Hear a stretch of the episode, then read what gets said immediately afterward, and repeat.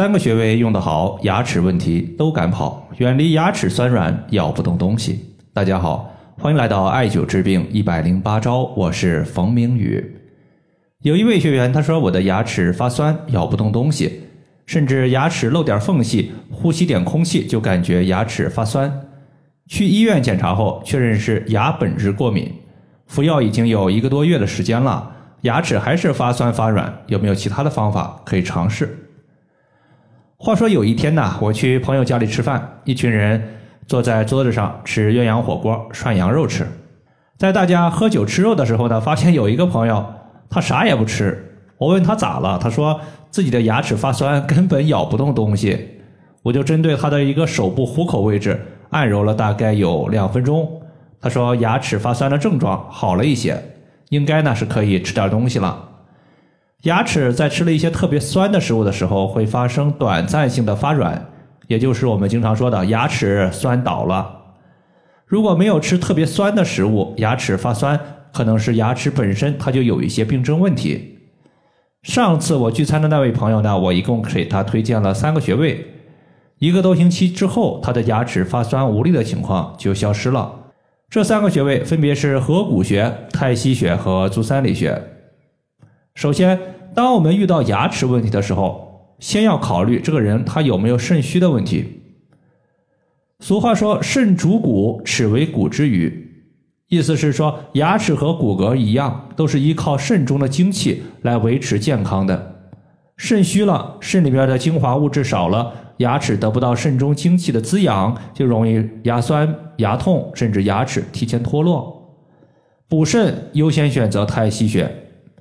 太溪穴作为肾经的原穴，太指的是大，溪说的是溪水，合起来就是太溪穴，意思是大的溪流，说明肾的精气在经过太溪穴的时候，形成了更大更宽的溪流。肾经的精气多了，滋养牙齿的物质有了，那么牙齿也就好多了。有一次呢，王小三他说：“冯老师，我下牙有两三颗牙齿有点活了，牙医建议我拔牙。”我自己想着，牙齿如果拔牙了，做种植牙终归不如原装的牙齿好用。想问一下，有没有兼顾牙齿、避免牙齿松动的一个方子？我说，我推荐几个穴位，你坚持一个月试试，看看有没有效果。如果没有效果，你再考虑拔牙。当时呢是推荐了四个穴位，第一天艾灸的是大柱穴和太溪穴，第二天艾灸的是合谷穴和足三里穴，艾灸两天，休息一天。每次上厕所小便的时候，上下牙咬紧。距离一个月还有一个多星期的时候呢，他就在我的微信留言，他说：“我拔牙的预约我已经彻底给取消了，牙齿现在已经很坚固了。其中太溪穴它就起到了一个很强的补肾固齿的功效。太溪穴在足内踝的最高点和脚后跟连线的二分之一处。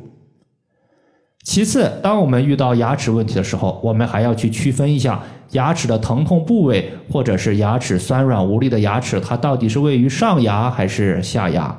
经过牙齿的经脉其实一共有两条，胃经它经过的是上牙，大肠经经过的是下牙。上牙的问题我们以胃经为主，下牙的问题我们以大肠经穴位为主。今天提问的患者呢，他的牙齿问题是上牙和下牙都出现了发酸和发软。因此，我们就是大肠和胃同时协调进行调理。推荐两个穴位：合谷穴和足三里穴。合谷穴它是大肠经的原穴，足三里穴它是我们胃经的合穴。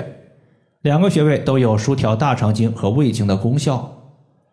在四种学科之中，记载面口合谷收。这句话的意思是说呀，面部和口腔问题用合谷穴的效果是最好的。牙齿问题，它肯定也属于是口腔问题的一种，因此就用合谷穴来解决牙齿的酸软。这个穴位在找的时候，我们可以五指直接并拢，在大拇指和食指中间有一块肌肉隆起，在肌肉隆起的最高点的位置就是我们要找的合谷穴。其次的话，脾胃乃是后天之本，气血生化之源，足三里穴有健脾养胃、促进气血生成的作用。脾胃是后天之本，肾它是先天之本。后天之本，脾胃强健，它可以反过来滋养先天之本，也就是滋养我们的肾。足三里穴在我们艾灸之后呢，脾胃把食物转化成气血，一部分气血拿来滋养牙齿和牙龈，另外一部分气血供给到肾。肾得到了充足的气血供给之后，肾精充足，也能够使我们的牙齿更为坚固。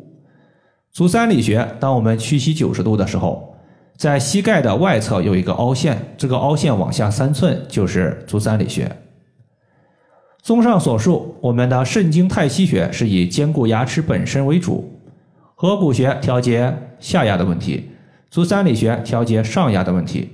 同时，足三里穴它还能够促进气血对于肾的滋养，三个穴位相互搭配，能够解决牙齿的酸软无力、牙齿松动都是没有问题的。